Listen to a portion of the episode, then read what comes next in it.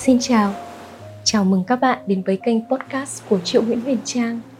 Đây là nơi mình chia sẻ những tâm tư, kể những câu chuyện của bản thân mình hoặc của chính các bạn. Chủ đề của tập thứ ba, mình sẽ nói về sức nặng của xuất thân, của địa vị trên con đường phát triển của người trẻ. Và chúng ta cùng bắt đầu bằng một câu chuyện nhé. Tôi là con cả trong một gia đình có hai chị em. Sinh ra ở một vùng quê tại một huyện miền núi, thành phần gia đình thuần nông. Khi tôi mới sinh, nghe nói nhà tôi không có gì ngoài điều kiện. Nhưng đến khi tôi tầm bốn tuổi, cũng là lúc bắt đầu ý thức được, thì nhà tôi đã trở thành không có gì ngoài một đống nợ. Ký ức của tôi bắt đầu từ những năm đó, với những cuộc cãi vã không có hồi kết của mẹ cha. Đầu đó có những lần mẹ bỏ nhà đi, đi rồi lại về, rồi lại đi tiếp. Cho đến một ngày, mẹ tôi đi hẳn. Khi đó tôi tầm sáu bảy tuổi.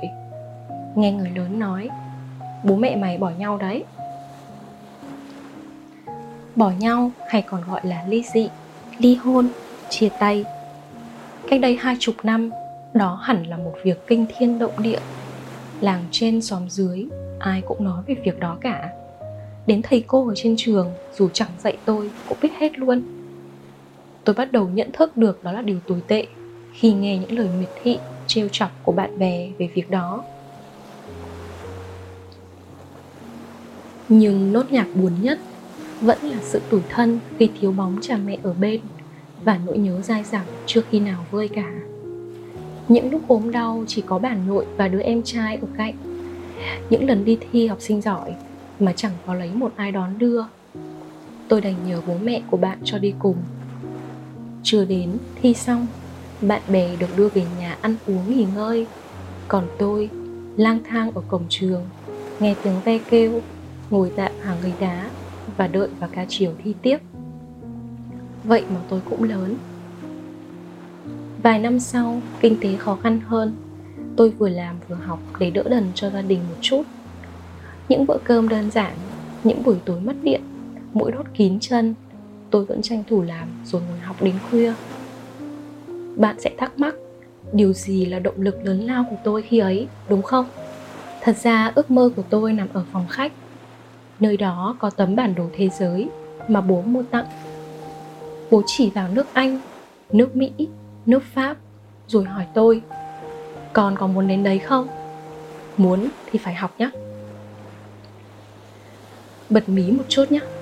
Nhân vật tôi đó chính là tôi, người đang nói chuyện với các bạn của ngày hôm nay. Bạn có bất ngờ hay không cũng được, nhưng chúng ta sẽ tiếp tục câu chuyện nhé. Thật ra thì tôi cũng biết, mình đã lớn lên với sự thiếu thốn cả vật chất lẫn tinh thần. Tôi cũng thường xuyên đau đầu vì những lời trêu chọc của bạn bè vì gia đình khuyết. Nhưng càng lớn, tôi càng nhận ra đó là một cơ hội, là một loại động lực hơn là sự thiệt thòi. Các bạn sinh viên hay hỏi tôi, nếu không có xuất phát điểm tốt, có phải mọi cơ hội đều bị giới hạn? Tôi nghĩ bạn nên hỏi khác đi thì hơn. Chẳng hạn, chúng ta phải làm gì để về đích khi có một xuất phát điểm thấp? Theo tôi, bạn hãy tìm cho mình một cái đích trước đã, một mục tiêu rõ ràng, và sau đó hãy chạy thật nhanh để đến đó. Đừng rẽ bên nọ bên kia. Bởi vì tôi cũng đã làm như vậy. Dù là cô nhóc mười tuổi hay giờ đã hai mươi sáu tuổi, phần lớn các buổi tối của tôi vẫn thường là học hành và làm việc đến khuya. Hai động từ đó là tinh thần chủ đạo trong cuộc sống suốt nhiều năm. Làm và học. Nếu bạn rủ tôi đi chơi, câu trả lời sẽ thường là bận lắm. Sự thật đúng là như vậy. Tôi không có nhiều thời gian, tiền bạc và cả tâm trí để vui chơi hay giải trí hội hè quá nhiều. Nhưng nỗ lực bỏ ra cũng không uổng phí. Bỏ lại hết những khó khăn ở đằng sau, tôi vẫn là học sinh tiêu biểu tại những ngôi trường mà mình theo học. Đến khi đi làm, tôi cũng chưa bao giờ nghĩ mình kém cỏi hơn bạn bè cùng trang lứa vì điều kiện gia đình tầm thường, và cũng gặt hái những thành công nhất định. Trên đường đua, tôi cũng tự đặt mình ở vị thế ngang bằng, không vì xuất thân mà nản lòng hay mặc cảm. Ngay cả trong tình yêu và hôn nhân, ở nơi mà môn đăng hộ đối luôn được coi trọng, tôi cũng không để mình bị hoàn cảnh chi phối đến quyết định ở lại hay ra đi. Bạn có biết không, đến mỏng như tờ giấy. Còn có hai mặt nữa là xuất thân thấp kém chỉ trùm lên đời chúng ta một màn đêm đen khi ta cho phép điều đó xảy ra. Khi nào bạn thật sự muốn thoát khỏi bóng tối ấy, bạn sẽ tự biết cách. Có trong tay Internet, thế giới giờ cũng phẳng lắm rồi. Bạn có muôn vàn cách để đi qua bóng tối, nhưng tại sao bạn vẫn đứng yên? Tại sao thế? Có thể vì bạn mặc cảm xuất thân đã đành, nhưng nhiều khi bạn còn tự ti, còn kỳ thị hoặc căm ghét những người sinh ra có nền tảng tốt hơn mình nhiều chút. Tôi thì không có thái độ đó, nên được chơi cùng và ở gần với rất nhiều người sinh ra ở vạch đích. Đó mới chính là những gia đình không có gì ngoài điều kiện. Nhưng họ vốn không hạnh phúc như bạn tưởng đâu. Cuộc đời của họ cũng vẫn còn nhiều đau thương, chẳng hạn như nhân vật trong câu chuyện sau đây. Anh ấy là con trong một gia đình có địa vị cao trong xã hội. Bố là doanh nhân có tiếng, mẹ là lãnh đạo trong khối nhà nước. Anh ấy cũng có một sở thích, một đam mê riêng, nhưng cuối cùng lại phải đi theo sự chỉ dẫn của cha và làm đúng công việc mà ông sắp đặt. Cuộc đời anh khá là bằng phẳng, vì có bao nhiêu gạch đá gia đình đã dọn hộ cả rồi. Nhưng vì thế, anh không hề biết làm sao để đứng dậy khi lỡ vấp phải một hòn đá chưa kịp dọn. Xung quanh anh ấy, bạn bè nhiều vô kể. Nhưng đến ngày biến cố xảy ra, những người bạn ấy, một là lặn mất tăm, hai lại chính là những kẻ tiếp tay để sinh ra những rắc rối khổng lồ. Hóa ra trong mắt họ, anh là một con mồi, không phải một con người. Đương nhiên, làm gì có tình bạn nào ở đây chứ. Trong sự nghiệp cũng vậy, anh được bố cất nhắc đảm nhận vị trí cao trong công ty, nhưng việc một bước lên mây đã khiến anh không thể thích nghi được. Những áp lực bủa vây, anh đã chọn những giải pháp tồi tệ nhất. Ngày hai bố con nói chuyện, anh ngậm ngùi thật khẽ. Con chưa bao giờ thích công việc này cả, và con quá áp lực khi làm con trong cái gia đình này.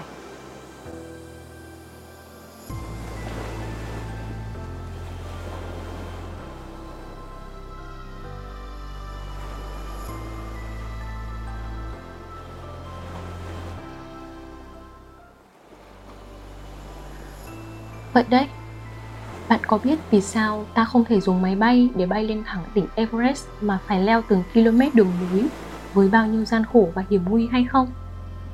Bởi vì nếu bay thẳng một mạch lên đến đỉnh, ta có thể sẽ chết vì sốc, vì thiếu oxy hoặc không khí lão đột ngột. Điều này cũng không khác gì việc những bạn trẻ sinh ra ở trong nhung lụa, được cha mẹ dọn sẵn đường đi và bùm, họ ngồi ở những vị trí rất cao khi tuổi đời còn quá trẻ. Thiếu trải nghiệm, năng lực chưa đủ chín nhưng phải đảm nhận những trọng trách lớn lao. Chưa kể còn bị săm soi bởi những tai mắt xung quanh sau lưng họ, kẻ thực dụng, ganh ghét thì nhiều. Ở bên họ, người chân thành, tử tế lại quá ít. Rõ ràng, mọi thứ không hề suôn sẻ như mọi người vẫn thường nghĩ. Nếu như bạn là người đứng trong bóng đêm mù mịt và khao khát tìm về ánh sáng, thì thứ trùm lên đời cậu ấm, cô chiêu lại là bóng râm.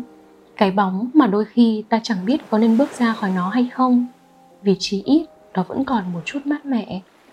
Cái bóng ấy đến từ địa vị, tài sản, sức ảnh hưởng của cha mẹ.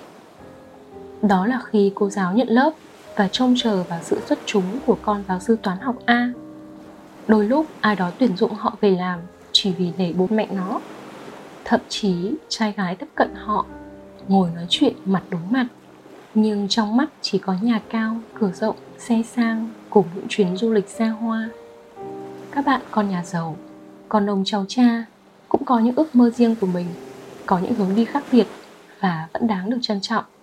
Nhưng nếu như hướng đi ấy lệch sóng gia đình thì câu nói thường sẽ là: bố lăn lộn bao nhiêu năm, một tiếng nói bao nhiêu người nghe, con nhất định phải. Đương nhiên, sau đó sẽ là những lời áp đặt. Hoặc, nếu con không nghe, con sẽ bị làm sao đấy, a bê xê ích i dét, nhưng sẽ liên quan đến tiền bạc hoặc quyền lợi. Thậm chí, sao làm con của lãnh đạo mà lại dốt như thế nhỉ? Con không được làm như thế, chắc chắn sẽ sai đấy, cô biết không? Bạn nghĩ thử xem, đã có bao nhiêu tâm hồn bị tổn thương, có bao nhiêu ước mơ bị bóp nghẹt chỉ vì những áp đặt, độc đoán đến từ chính cha mẹ, những người có địa vị và được coi trọng trong xã hội. Để tới khi con họ đã ba mươi, ba mươi lăm, nhưng bên trong vẫn là những đứa trẻ yếu đuối không hơn. Chẳng phải vì chúng sợ lớn lên, mà đúng hơn, chưa bao giờ cha mẹ cho con cơ hội để được lớn. Không có vấp ngã, không biết đứng dậy, không được phép sai, không có trưởng thành. Nghe xong hai câu chuyện, bạn đã cảm thấy nhẹ lòng hơn chưa? Rõ ràng, người có xuất thân thấp kém không có nghĩa là bất hạnh từ đầu chí cuối, và người ở vạch đích cũng không phải hạnh phúc hoàn toàn. Nhưng câu chuyện thứ ba có lẽ mới là điều quyết định để bạn thay đổi cách nhìn của mình đấy. Lần đầu gặp gỡ, chúng tôi nói chuyện với nhau khá nhiều. Đương nhiên, trong đó bao gồm cả những câu hỏi về gia đình nữa. Uhm, chẳng hạn như là: anh là con bác nào thế ạ? Nhầm, không có nha, đùa một chút thôi. Ai lại hỏi như thế? Câu hỏi chân thành hơn: bố mẹ anh có còn đi làm hay đã về hưu? Công việc của anh có cùng hướng với sự nghiệp của hai bác không ạ? Vì mối quan hệ của chúng tôi còn ở giai đoạn khởi đầu, cả hai đứa cũng không đào sâu quá nhiều về gia cảnh đối phương. Danh tính bố mẹ hai bên đều là một ẩn số, nhưng chỉ ít chúng tôi cũng đoán được địa vị và hoàn cảnh xuất thân của người kia. Cho đến một ngày, tôi hỏi anh: này, bố mẹ anh thật sự không bao giờ cằn nhằn khi thấy anh không có một công việc ổn định à? Không, theo em thế nào là ổn định? Anh ấy đáp: Ừm, thật ra em không rõ, nhưng ý em là công việc của anh nếu nhìn ở ngoài vào thì trông cũng bình thường, cũng không có gì hoành tráng ấy. Anh ấy trả lời rất đơn giản: có gì đâu, bố mẹ anh bảo con làm gì mà chẳng được, miễn là công việc mà con yêu thích, và khi mà con đã nhận làm nó thì phải có trách nhiệm, phấn đấu hết mình cho nó, vậy là được rồi. Tôi không biết đó có phải lý do để anh ấy làm việc chăm chỉ, miệt mài, ngay cả khi đã được sinh ra trong một gia đình có điều kiện rất tốt hay không.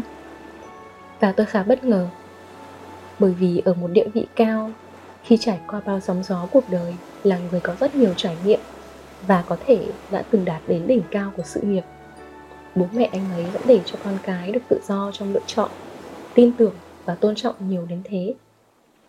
Cho đến một ngày, tôi đọc được một bài báo về tổng giám đốc của Alpha Nam dạy con.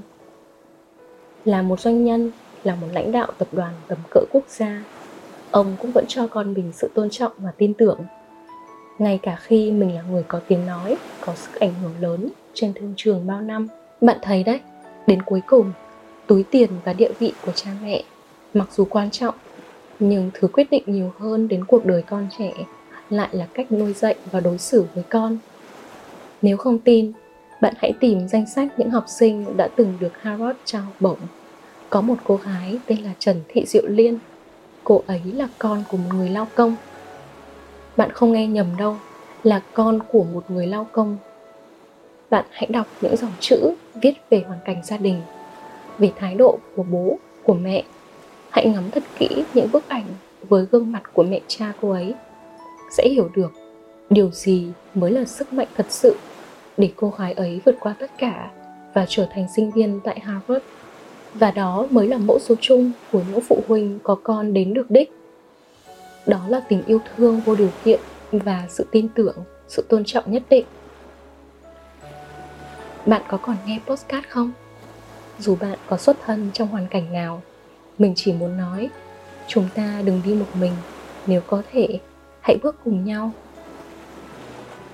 Nếu coi thế giới ngoài kia như một khu rừng xanh mướt, ai sẽ là người ra đó để khám phá?